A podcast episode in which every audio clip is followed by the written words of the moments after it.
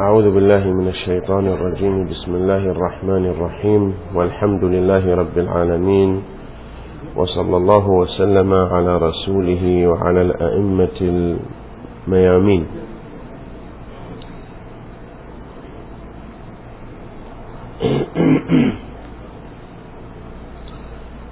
شهر رمضان الذي أنزلت فيه القرآن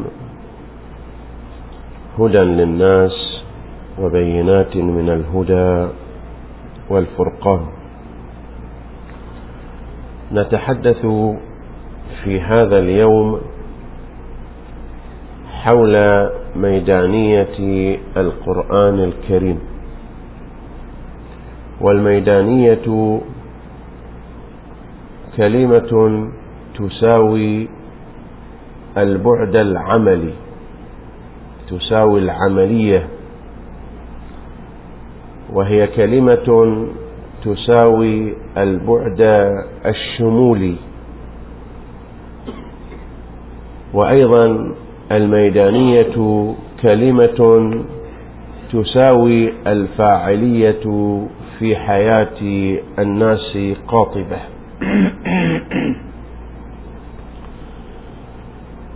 فالعملية والشمولية والفاعلية، وكذلك لو أضفنا المعنى الرابع وهو البعد المنهجي فنقول والمنهجية هي ما يعبر عن فكرة الميدانية. وإن هذه الأبعاد وهذه الضوابط موجودة في القرآن الكريم، فيعني هذا أن القرآن كتاب ميداني وليس بكتاب نظري.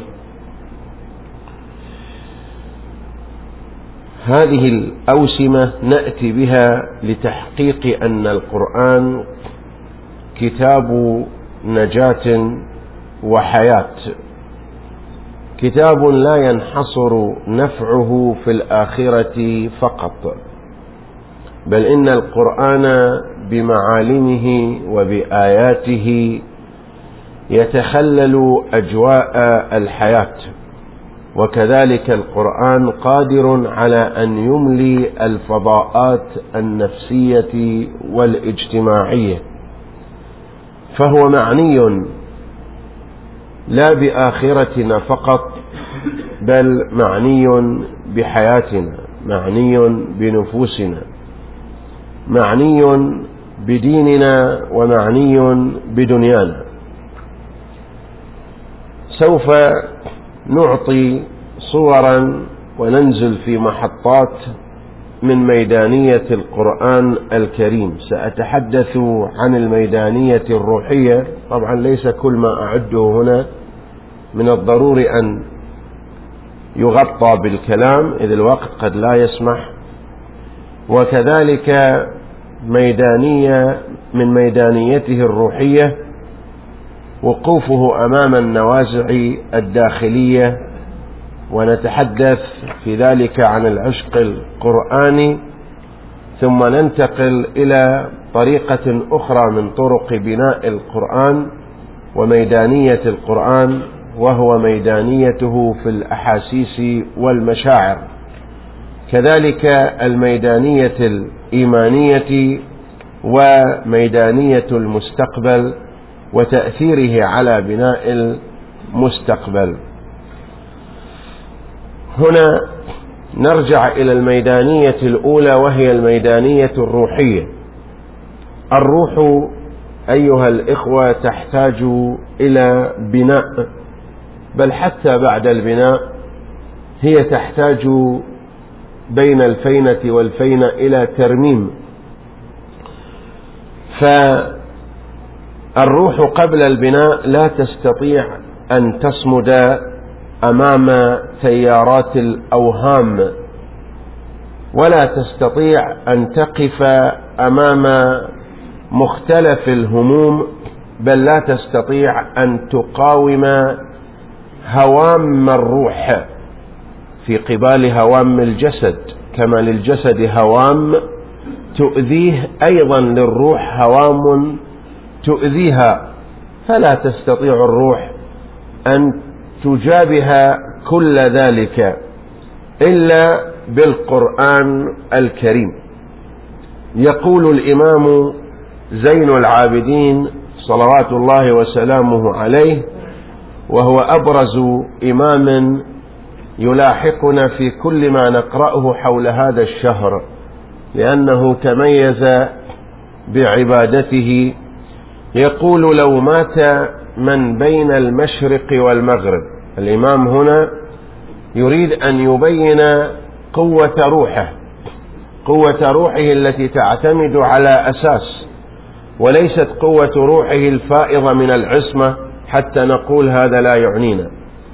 يقول: لو مات من بين المشرق والمغرب لما استوحشت. تصور لو أن إنسان في لحظة واحدة فقد كل أفراد أسرته وخلى بيته من الناس، هل سيحتمل وضعية المنزل؟ هل سيستطيع أن يتأقلم مع منزله الذي كان مليئا بأصوات وحركات أسرته؟ طبيعي لا يكون قادر على ذلك. لكن الإمام يقول: لو مات من بين المشرق والمغرب لما استوحشت. ولو انتظرنا منه سر ذلك فإنه يجيب ويقول: بعد أن يكون القرآن معي. طبعا هذا الحديث ليس من الأحاديث التي تفهم بنظرة خاطفة، ليس من الحديث الذي لا يحتاج إلى وقفة. هذا الحديث يدعونا للتأمل كثيرا، لأن المعية التي ألمع إليها الإمام زين العابدين على درجات. ما هي تلك الدرجة من المعية التي تحدث عنها؟ بعد أن يكون القرآن معي، هل هو مجرد حروف المصحف أو المصحف بين دفتيه يضعه في جيبه؟ هذا يكفي في رفع الاستحاش؟ هذا لا يكفي في رفع الاستحاش. هنالك معية تفيض بالسكينة، هنالك معية تفيض بالطمأنينة على الإنسان. مثلا نحن نعرف بأن القرآن سيكون معك في قبرك، وإن لم يضع أهلك مصحفا معك في لحدك. قد يضعون مصحفا ولا يفيد، وقد لا يضعون مصحفا، إلا أن القرآن سيتجلى. القرآن سيتجلى لأنه سيكون معك في قبرك على قدر علاقتك به، سيكون له علاقة بك. آنست به في وحشتك في الدنيا فهو سيؤنسك في وحشتك في القبر. سيكون معك في الجنة. لكن ما نوع هذه المعية؟ هنا معية أخرى ثالثة يتحدث عنها الإمام، يقول: ما حاجة الناس أو ما حاجة الإنسان إلى من يقيمون في المشرق أو المغرب. أنا في المشرق أحتاج إلى من في المغرب يصدرون لي التقنية الحديثة، أنا لا أعيش معهم لكن أحتاج إليهم. من في المغرب يحتاج إلى تموري وبترولي من في المشرق. فالأمم تحتاج إلى بعضها البعض. فإذا موضوع الاستحاش والاستئناس هو مقدار حاجتك للآخرين، حاجتك النفسية، حاجتك الروحية، حاجتك الاجتماعية، حاجتك الفكرية الصناعية إلى آخر ذلك. الإمام يقول: إن لي معية مع القرآن لن أفقد أحدا، لأنني أفقد الآخر إذا احتجت إليه، وأنا لن أحتاج إلى أحد فلن أفقد أحدا لو مات كل من في المشرق والمغرب. ما هي هذه المعية؟ هذه المعية جاءت في القرآن الكريم. لو أن قرآنا سيرت به الجبال أو قطعت به الأرض أو كلم به الموتى. من يمتلك قدرة القرآن في توفير كل حاجياته هل سيفقد أحدا من قريب أو بعيد؟ هل سيفقد أحدا ممن يقطن في المشرق أو يقيم في المغرب؟ لن يفقد أحدا. هكذا يتحدث الإمام عن نوع وسنخ معية لا يحتاج فيها إلى أحد. كذلك القرآن، وهذا ناحية أخرى من النواحي، من نواحي البناء الروحي، زاوية روحية أخرى يبنيها القرآن، هو أن القرآن شفاء. شفاء من ماذا؟ شفاء من العقد النفسية. العقد على فكرة يا إخوان نشبهها في مثال بسيط بماذا؟ بالأوساخ الذي يكتسبها الجسم من الجو. الإنسان لما يباشر العمل بيده يحتاج إلى أن يتنظف، يمكن يحتاج إلى أن يتنظف كل يوم، أليس كذلك؟ لما؟ لأن الجسم يكتسب مما في ذرات الهواء، حتى هذه المسام لها نصيبها، تتأثر هذه المسام بذرات الهواء، ولذا صار الوضوء في الوجه وفي اليدين، لأن الإنسان يباشر حياته ماذا؟ بشكل مستمر، حتى وهو نائم بيديه وبوجهه، فتنغلق المسام بالأوساخ التي تستقبلها. فجاء الوضوء لجزء معالجة مع هذه القضية.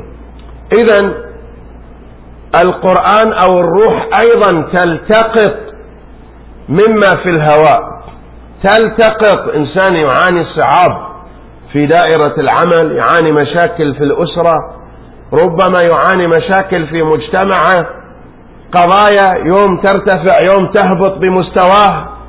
طبعا هذه تشكل عقد، هذه العقد تحتاج إلى تنظيف، إذا لم يكن نوع رعاية يومية فيمكن مع الأيام تكبر العقدة ويصير الإنسان صاحب أزمة نفسية.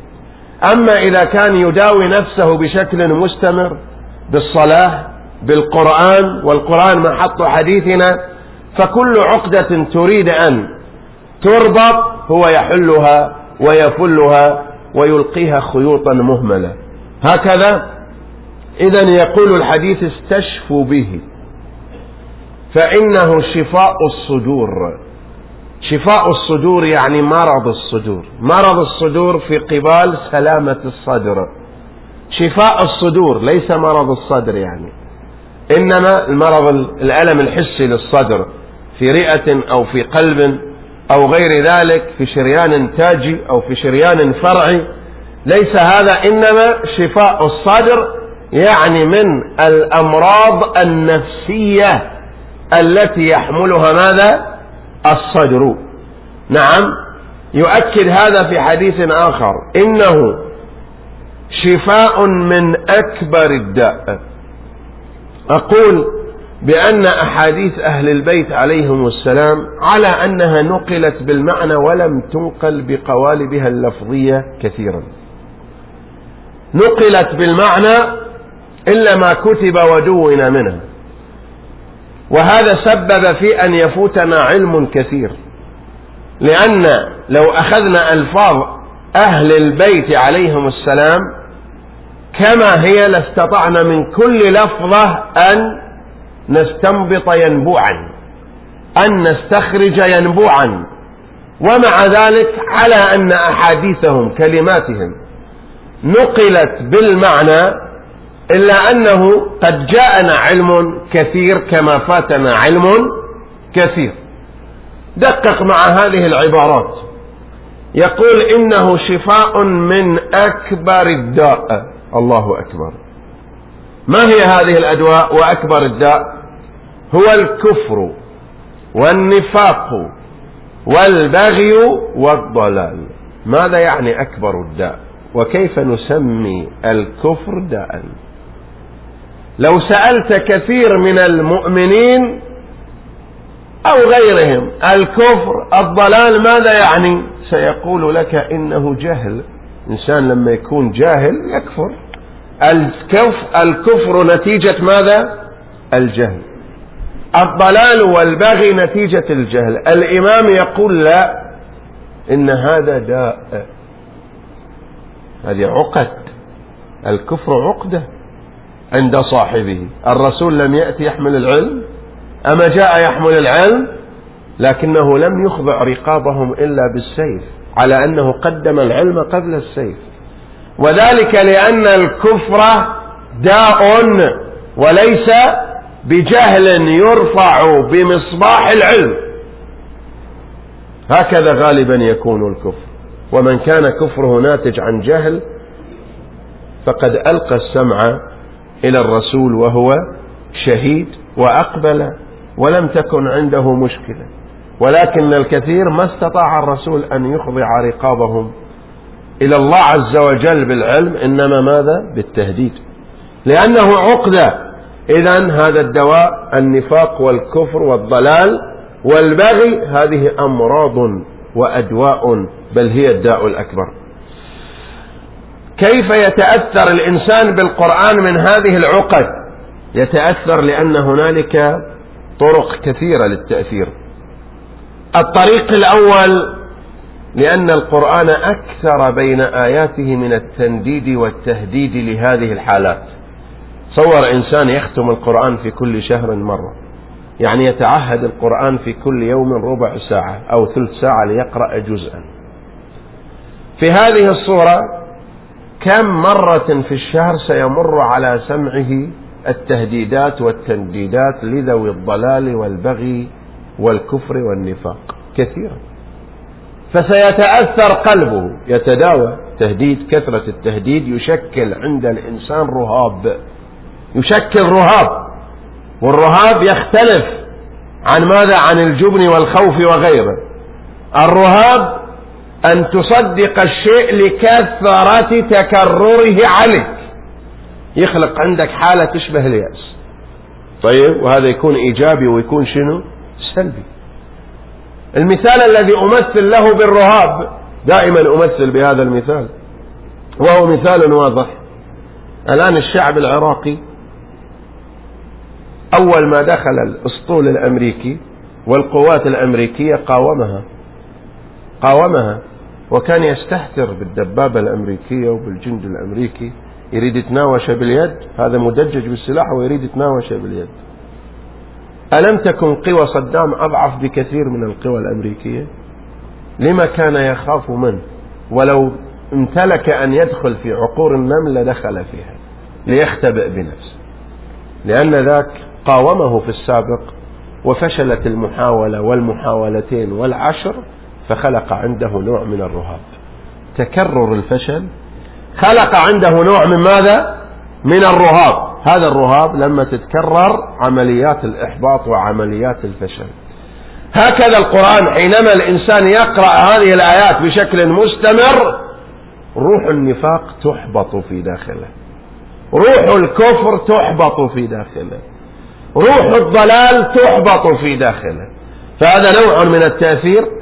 النوع الثاني من التأثير هو كشف العواقب في الأمم الخالية. القرآن دائما يضرب أمثلة بالأمم الخالية والسابقة، وأن كانت على درجة من الضلال عظيمة، ثم ماذا؟ صارت عاقبتها كذا وكذا. هذه الأخبار تكون صادمة للوعي، دائما تصدم وعي الإنسان. أيضا من طرق التأثير، وهذا يختلف نوعا ما، هو تأثير الروح بحت، وذلك لأن القرآن حبل ممدود من السماء إلى الأرض، وهذا يسمى أثر العصمة والاعتصام. كأنما اعتصم بالقرآن، يعرف ما فيه من داء ويقرأ القرآن متوسلا به إلى الله، فهذا هو الاعتصام، واعتصموا بحبل الله جميعا. هذا نوع من الاعتصام يؤثر تأثيرا بالغا ومختلفا. زاوية أخرى من زوايا البناء الروحي، الصد والرد والحد. القرآن يصد ويرد ويحد من النوازع النفسية الداخلية والقوى الشهوية. يقول الرسول صلى الله عليه وآله وسلم: يا بني لا تغفل عن قراءة القرآن فإن القرآن يحيي القلب. في قبال موت القلب، موت الروح، لأن القلب يطلق على الروح. وينهى عن الفحشاء والمنكر والبغي. كيف تكون الزاجرية للقرآن عن الفحشاء والمنكر والبغي؟ الزاجرية تصور بتصورين: التصور الأول هو الزجر الداخلي لكن في أبسط صوره، نعطينا صورة بسيطة ثم ندخل في الصورة العميقة. الصورة البسيطة: لاحظ من يعتاد بكل حواسه ويتأقلم بحواسه على بلد معينة. إنسان يقيم في أحسائنا 30 سنة، نظره تعود على طريقة التصميم للبيوت، للطرقات، نعم، للملابس والشياكة، تعود على هذه الأمور بملمسه، ببصره، بسمعه. لما يخرج إلى بلد أخرى أول ما يبدأ يعلق: شوف كيف يبنون كذا، شوف كيف يضعون البيبان، شوف كيف يرتبون الوضعية الفلانية، ويبدأ يعلق. صحيح ولا تحصل ولا ما تحصل؟ واحد أول ما يسافر يحاول يتفكه وينكت على الناس في طريقة بنائهم وطريقة ترتيبهم وطريقة كذا وكذا. احنا عكسنا طبعا، بس ما عليش. نعم، فإذا كان الأمر هكذا لما هذا الشيء؟ قد يكون تصميمهم جاي على أسس أفضل من تصميمنا، بل هو واضح. فإذا لما إذن الإنسان يعيب ويعلق؟ لأن حواسه تأقلمت وتعودت على تصميم معين. فمن يعتاد الدخول والخروج في غرف القرآن الكريم يوميا يتأقلم، كل حواسه تتأقلم على شنو؟ على شيء معين، على تصميم معين، بحيث إذا خرج منها يفزع ولا يتأقلم ولا يرتاح. هكذا إذن يكون له رد وزجر، يبني روحيا ويؤثر. لو جعل طريق الشهوة ما يرتاح نفسيا، لو جعل طريق النوازع النفسية لا يرتاح، لأنه تعلم وتأقلم مع تصميم معين. لكن رغم هذه الفرضية هنالك فرضية أعمق في تصوير زاجرية القرآن. ما هي هذه الفرضية؟ هو أن زجره معنوي، زجره روحي، ليس كما مثلنا. كما أن الخمر والميسر يصرفان عن الحسن من الأعمال صرفا حقيقيا، فكذلك القرآن يصرف عن القبيح من الأعمال صرفا حقيقيا. حاله حال الصلاة. الصلاة أيضا لما قال القرآن تنهى عن الفحشاء والمنكر، دار الكلام: هل الزجر حسي أم معنوي؟ نحن نقول زجر حقيقي. كيف يكون؟ لاحظ القرآن كيف يشهد للصلاة، والصلاة ستشهد للقرآن. إن الإنسان خلق هلوعا إذا مسه الشر جزوعا وإذا مسه الخير منوعا إلا المصلين. يعني تمنع الصلاة من الجزع وهي حالة نفسية، وتمنع الصلاة من المنع، هكذا غير الحميد. لماذا؟ لأن لها زاجرية حقيقية. يبقى ما هو الفرق؟ لما أردف بين الفحشاء والمنكر، ما هو الفرق بين الفحشاء والمنكر؟ الفحشاء ما قبح من الأفعال والأقوال، أما المنكر فهو عبارة عن كل فعل لا يعرف في الشرع أو لا يقره الشرع، لا بدليل عام ولا بدليل خاص، لا بدليل فوقاني ولا بدليل تحتاني. في هذه الصورة يصبح منكرا. هكذا. ونرجع ونقول بأن الصور، قضية الزجر في معناه البسيط والزجر في معناه العميق، في الحقيقة كلاهما موجود، ولذا مثلت بهما. لاحظوا أيها الإخوة أن القرآن الكريم آياته كثيرة، والقلوب نشبهها بالمتاهات. أكو لعبة المتاهات تعطى للطفل، هذه اللعبة يقفز فيها الطفل قفزات عديدة، يمكن 100 مرة ما يصل إلى المنفذ، وممكن في أول مرة يصل إلى وين؟ إلى المنفذ. لاحظ كيف؟ متاهات، ما يدري في أي ضربة تجي تلامس الحقيقة.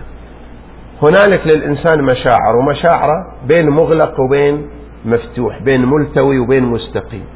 تقرأ القرآن كله أحيانا في دورة واحدة تقرأ القرآن بكامله لا يلامس مشاعرك إلا آية واحدة.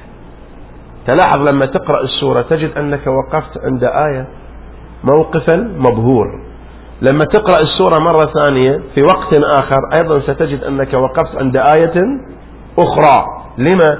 لأن المشاعر اليوم هذه الجهة مغلقة، بكرة هذه الجهة تكون إيش؟ مفتوحة. ولذا نفس قراءة القرآن هي محاولة تشبه محاولة المتاهات، هي محاولة تلو المحاولة. في قراءة من قراءات القرآن قد تحول حياتك بالكامل، قراءة واحدة قد تحول حياة الإنسان بالكامل. وعندي أمثلة لكن أشعر بأن الوقت قد طال ولا أريد أن أطيل كثيرا. هذه تقول الفضيل بن عياض، هذا رجل تصور أمضى سنينا طويلة من عمره في وين؟ في عبادة الله، في الخير، لا، في القتل، في النهب بقطع الطرق. ثم عشق جارية وأراد أن يصل إليها، فرأى أن يرتقي إلى منزلها ويقضي وطره منها. كان يرتقي الجدران عند جسارة المجرمين، يرتقي الجدران إليها فسمع تاليا يتلو قوله سبحانه: ألم يئن للذين آمنوا أن تخشع قلوبهم لذكر الله. الآية تصف فيه، شعر أن الآية تخاطبه، خطاب مباشر له من السماء. وما نزل من الحق ولا يكون كالذين أوتوا الكتاب من قبل فطال عليهم الأمد، لأنه عاش عمرا طويلا في هذه الممارسة، فقست قلوبهم وكثير منهم فاسقون. ماذا صنع الرجل؟ انحدرت دموعه على خديه وهو يقول: أنا والله. ثم نزل وتاب، والتحق بمن؟ بالصادق عليه السلام، وتاب على يديه فصار من أصحابه، بل صار فيما بعد من أكبر المحدثين، وقد وثقه وعدله كل رجالي الشيعة. هكذا إذن يصنع العشق القرآن، تحول القرآن إلى عشق. وهذه المرحلة اللي للأسف بعدنا ما تعلمناها كيف نعشق القرآن الكريم. جمال الدين الأفغاني رجل قرآني، مات قبل أكثر من 100 سنة أو 100 سنة، رجل قرآني. تقاذفه الفضاء الأعظم من الهند إلى مصر إلى أفغانستان إلى إيران إلى غيرها، كل ذلك في سبيل مقاومة الاستعمار. وكان يعشق القرآن، يعشق القرآن، ممن استقر القرآن في داخلهم. ماذا صنع؟ خطب خطبة في مصر، لكنه خطبها على تلاميذ له درسوا على يديه وتأثروا بالقرآن. يمكن لو حضرت أنا في هذه الخطبة لجلست فاغر الفاه، لا أعي ما يقول، ولكن هؤلاء أناس تربوا على القرآن وسمعوا الكلمات من إنسان تأثر، جرى القرآن في دمه ولحمه. هذا الرجل الذي أجازه المجدد الشيرازي بالاجتهاد وعمره 20 سنة، وترك النجف لأنه لا يريد المرجعية، يريد تحقيق حق في الناس أو إبطال باطل. الآن لا أتكلم مع هذا الإنسان.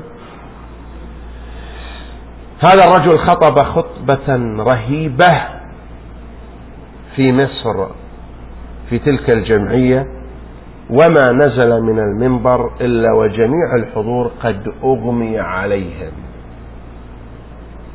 أغمي على جميع الحضور. نزل مرتبتين من المنبر، اتكأ وأغمي عليه هو الآخر.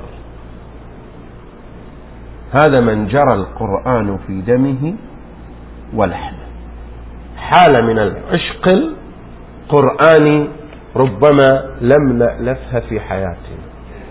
لما؟ لأنه لامس مشاعره، تكلم عن الحسرة التي استطاع القرآن أن يحققها في أهل الصفة الذين يسكنون بجنب مسجد رسول الله في بيت من جريد النخل تسمى الصفة، 400 شخص. هؤلاء لما نزلت سورة والعصر كان يتكلم جمال الدين الأفغاني عن هذه القضية، يقول سبحان الله السورة لم تتجاوز 3 آيات، استطاعت أن تخلق حماسهم والحسرة في قلوبهم فنهضوا جميعا ليحولوا أرض الأصنام وهي مكة إلى بستان للتوحيد بعد نزول هذه السورة التي خاطبتهم بالعمل الصالح والتواصي بالحق والتواصي بالصبر، خلقت فيهم حسرة، بينما يقول نحن لا تخلق في نفسنا الحسرة ولا تخلق في نفوس الآخرين الحسرة، كل القرآن ما يخلق الحسرة ولا يتأثر له الناس. كان يهاجم الناس الذين إذا قرئ الشعر تناولوه ببعبع عينهم قبل أسماعهم، كل واحد عينه الكبر هكذا، واهتزاز مع الشعر لكن القرآن الكريم لا يؤثر شيئا. هكذا تكلم جمال الدين. أرجع وأقول للتأثر الروحي، أنا ناوي عليكم اليوم يا جماعة، للتأثر الروحي أسباب وبرمجيات، هنالك برمجيات حتى تتأثر روحيا، وهذا الشيء طبيعي. شوف إذا جاء الإنسان يدخل الآن دائرة الحكومية مطلوب من عنده، ما يقدر يروح يقول للمدير يا أبو فلان، لابد يقول له يا سعادة المدير مثلا، ضروري تعاملك، طريقة تعاملك يجعلك تتأثر ويجعل حركاتك تتوظف بوظيفة معينة. كذلك لاحظ هذا الشرط وأتى ببرمجيات للتأثر الروحي بالقرآن، 1 2 3 4 أقرأها. أولا الصوت الحزين، اقرأوا القرآن بالحزن فإنه نزل بالحزن. الحزن دائما يختلط بجو الشغف، لما أكون حزين على إنسان أتناول سيرته بشغف. الحزن فيه حالة العشق، لما حزن على يوسف ازداد عشقا له. الحزن فيه حالة ماذا؟ التوجه والتأمل في حياة الإنسان. لاحظ، أعطيك مثال بسيط جدا. الإنسان أحيانا يعيش عنده رفيق وصديق يعيش معه ما فكر يوم في إيجابية من إيجابياته، يمكن يحطب فيه، ممكن سوى ممكن، لكن إذا مات من باب الحزن يبدأ يتأمل في كل إيجابيات، من يوم يموت يبدأ يفكر في إيجابيات. رحمة الله عليه كان هالشكل، يعني لما كان حي ما كان هالشكل، ما كنت تقولها. ترى الفتى ينكر فضل الفتى حيا فإذا ما ذهب لج به الحرص على نكتة يكتبها عنه بماء الذهب، يجيب نكتة إلى قالها يوم من الأيام طرفة ويكتبها بماء الذهب. كل هذا الحزن يحدث في القلب نوع من التوجه، ولذا يقول اقرأوه بالحزن، يعني حتى تتلبسكم كل هذه الحالات من العشق والتشوف والشغف والإدراك والتأمل. 2 من البرمجيات البكاء والتباكي، اقرأوا القرآن بالبكاء ومن لم يبكي فليتباكى. 3 تحريك القلوب، كيف تحرك القلوب؟ الإنسان الآن لما يمر بالسيارة على منظر جميل يقول وقف شوي خلينا نطالع، خلينا نملأ عيننا. الآن هذه حركة حركتها مشاعره، لكن لو ما خاطف هالشكل ما راح يتأثر.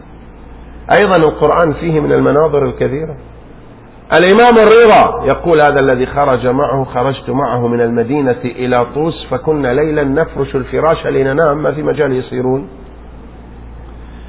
فإذا فرشنا الفراش لا يزال قارئ القرآن عامة ليله ويبكي، وإذا ذكر الجنة أو النار توقف.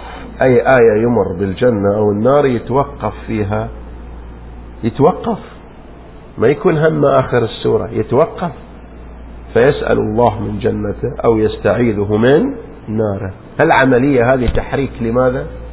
للقلب.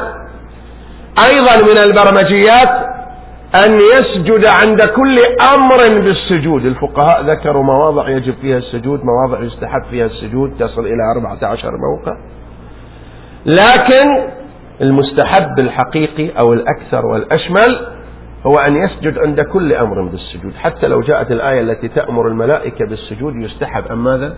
أن تسجد. هذه طريقة لشنه؟ لجعل القلب يقظا على طول الخط، على طول خط التلاوة.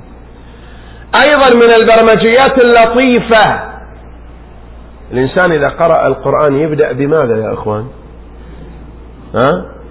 بالاستعاذة، بعد الاستعاذة ماذا؟ البسملة. ماذا تعني الاستعاذة وماذا تعني البسملة؟ الحديث يقول: إذا استعذت بالله من الشيطان فاغلق باب المعصية. طيب الإنسان إذا أغلق باب المعصية يقف في المنطقة المحايدة، يقف في الحد المشترك، ينام في الدهليز، ولا يدخل داخل؟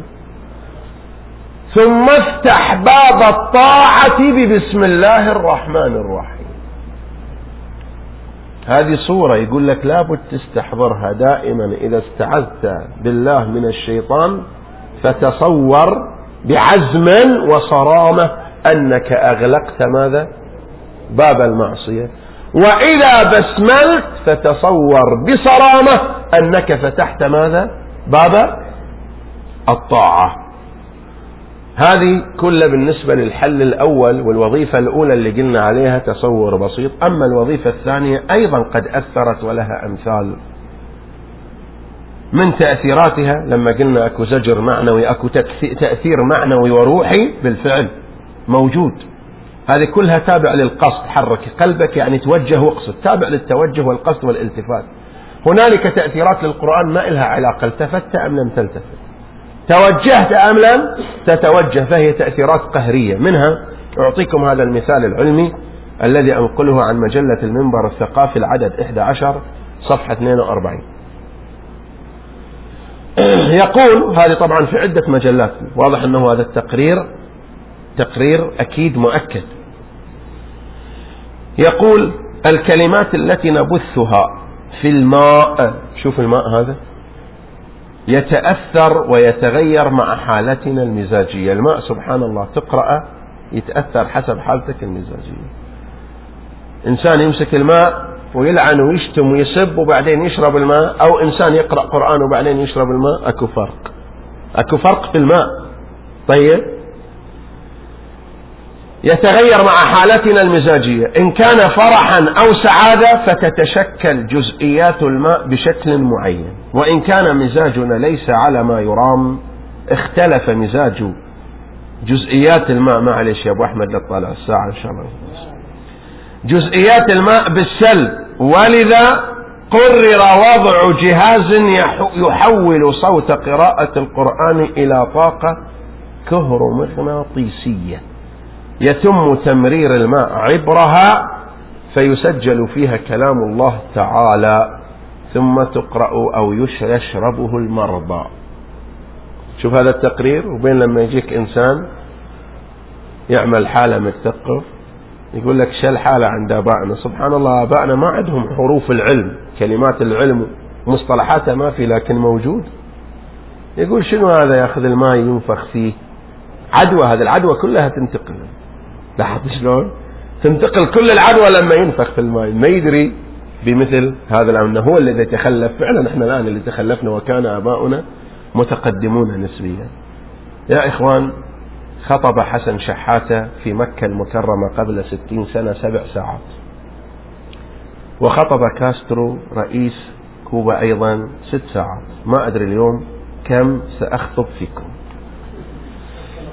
أقول بالنسبة للبناء الإيماني، هذا الجزء البناء الإيماني وما في مشكلة شرعية. أنا أشوف أن العصر نصليه في البيت ما في مشكلة لو حبيت. البناء الإيماني كيف يؤثر القرآن في البناء الإيماني؟ الإيمان يبنيه القرآن بالتوحيد بكل معالمه. جاء التوحيد في القرآن بكل معالمه، خاطبنا في التوحيد عدة خطابات، خطاب للعقل، خطاب للفطرة، خطابات متنوعة. هذا مما يشد إيماننا. أيضا يشدنا إلى حب الأنبياء. ما أكثر الأنبياء الذين جمعهم القرآن وذكر قصصهم. هذا مما يشد إيماننا. أقول ذكر عناصر الثبات الإيماني وكرر من المناشدة بالإيمان بالكتب والرسل والملائكة واليوم الآخر. لما يؤكد على هذه الأمور؟ لأن كل واحد يحمل عنصر إيماني يختلف عن العنصر الآخر. كتب، ماذا يعني هذا العنصر؟ أو نبدأ بالأول، رسل، لأن الكتب هو القرآن، منه القرآن وعدنا في كلام. الرسل لأنه يحمل عنصر الطاعة، عنصر الطاعة والاتباع، وأكد هذا. الملائكة الإيمان بهم إشارة ورمز للإيمان بالغيب، هكذا. اليوم الآخر الإيمان به رمز للاستعداد، أن الإنسان يترقب يوما ويراقبه فيستعد. أما الكتب ماذا يعني وإلى ماذا يرمز؟ يرمز إلى أن الكتاب الإيمان به ليس إيمان بنزوله على فلان. الإيمان بالكتاب هو إيمان محافظة. ماذا تعني المحافظة؟ ولذا من حرف الكتب في الأمم السابقة لم يؤمن. من حرف الكتب لم يؤمن. من أخذ دستورا غير دستور القرآن، يقرأ القرآن لكن دستوره في الحياة قانون وضعي مدني، هذا آمن بالله؟ لم يؤمن بالله. من فرق بين القرآن وبين أهله، هذا أيضا لم يؤمن بكتب الله. من فرق بين القرآن وبين شهر رمضان، يستمع في شهر رمضان، يعطي ساعات يستمع فيها لأناشيد الفورتين ولا يقرأ القرآن الكريم، هذا فرق بين القرآن وبين شهر رمضان. ما نقول يستمع أغاني، هذاك بعيد عنكم ما نتكلم فيهم. طيب، هكذا يكون الأمر إذن. وأما بناؤه للمستقبل، وهذا آخر نقطة أرى أن أتكلم فيها، هو أن القرآن نعم هو طريق. لما نتعامل مع القرآن بالخيرة والفأل، ماذا يعني هذا؟ الخيرة أيها الإخوة ليس طلب العلم بالغيب، إنما هي فأل وتفاؤل. والله سبحانه وتعالى اعتبر التفاؤل كالدعاء الذي يستجيب له كما أراد المؤمن. وآخر نقطة، بعد كل هذا الاستعراض والعمل الميداني للقرآن، المفروض فينا الآن أن نكون وصلنا ماذا؟ أجواز الفضاء. لكن لما يتخلف القرآن في أجواء معيشتنا؟ لما تتخلف ميدانية القرآن عن أجواء معيشتنا؟ في الحقيقة القرآن نحن أهملناه، أو المؤمنون أهملوه عن قصد أو عن غير قصد. لاحظوا صور الإهمال في القرآن الكريم أو للقرآن الكريم. حتى الذي يحرص ويقرأ القرآن لا يعلم أنه أهمل القرآن من جهات كثيرة. أين مكان القرآن؟ هذا تقويم وإقرأ، ذكر كل المناسبات في كل الأيام. في اليوم كذا مات العالم كذا، في اليوم كذا مات العالم كذا. ما هذا الإسفاف؟ وما حاجتنا أن نعرف مات العالم كذا في يوم كذا ومات العالم في يوم كذا. هل هذا الذي نحتاجه؟ أين مكان القرآن في جدول المناسبات؟ اقرأوا. لا يوجد للقرآن مكان في جدول المناسبات. هل نحتفل بالقرآن يومين في السنة كما نحتفل بكل معصوم؟ لا. بينما القرآن هو الثقل الأكبر، واحتفالنا في المعصوم بيومين قليل مو كثير على فكرة. أنا ما أريد أقول كثير، هذا قليل في حق المعصوم، قليل. لكن أيضا ينبغي أن نحتفل بماذا؟ بماذا؟ بالقرآن الكريم. هكذا. بعد تعال إلى المدارس والمؤسسات. لو سألنا عن النسبة كم من المدارس والمؤسسات تحمل اسم القرآن مع أكثر المساجد والمؤسسات والمدارس؟ مدرسة علي بن أبي طالب، مدرسة الحسين، مسجد الحسين.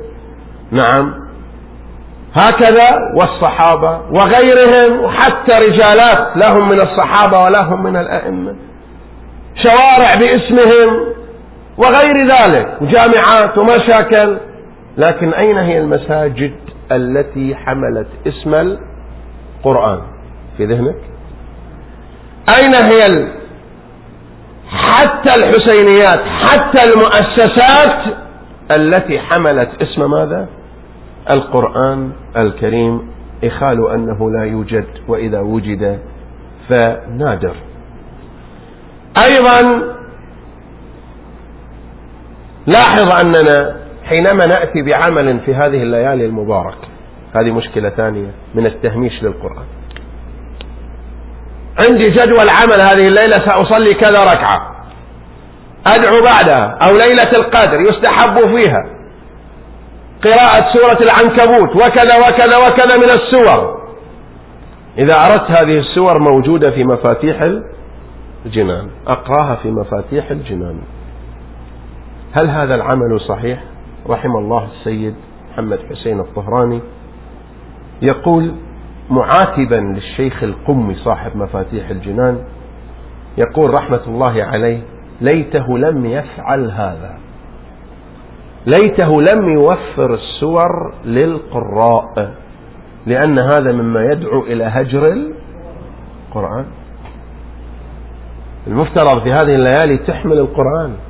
احتجت لسورة واحدة، افتح القرآن. والفقهاء ذكروا حتى في الصلاة إذا فتحت القرآن وقرأت السورة من القرآن لا يضرك ذلك.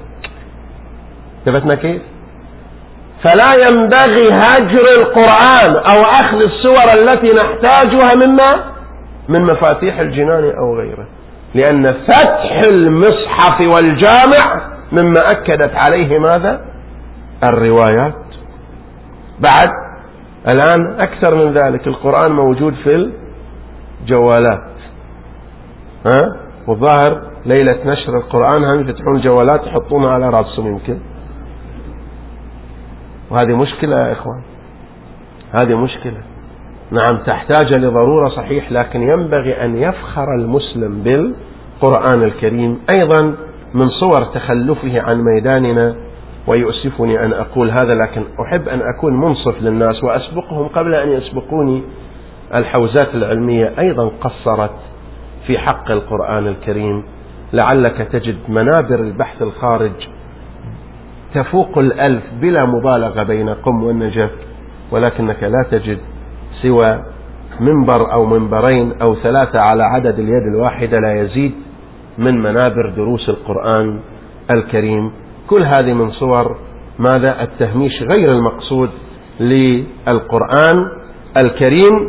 فهكذا هنالك نقطة أخرى لكن أستحي من ذكرها، إن شاء الله يأتي في الوقت الآخر.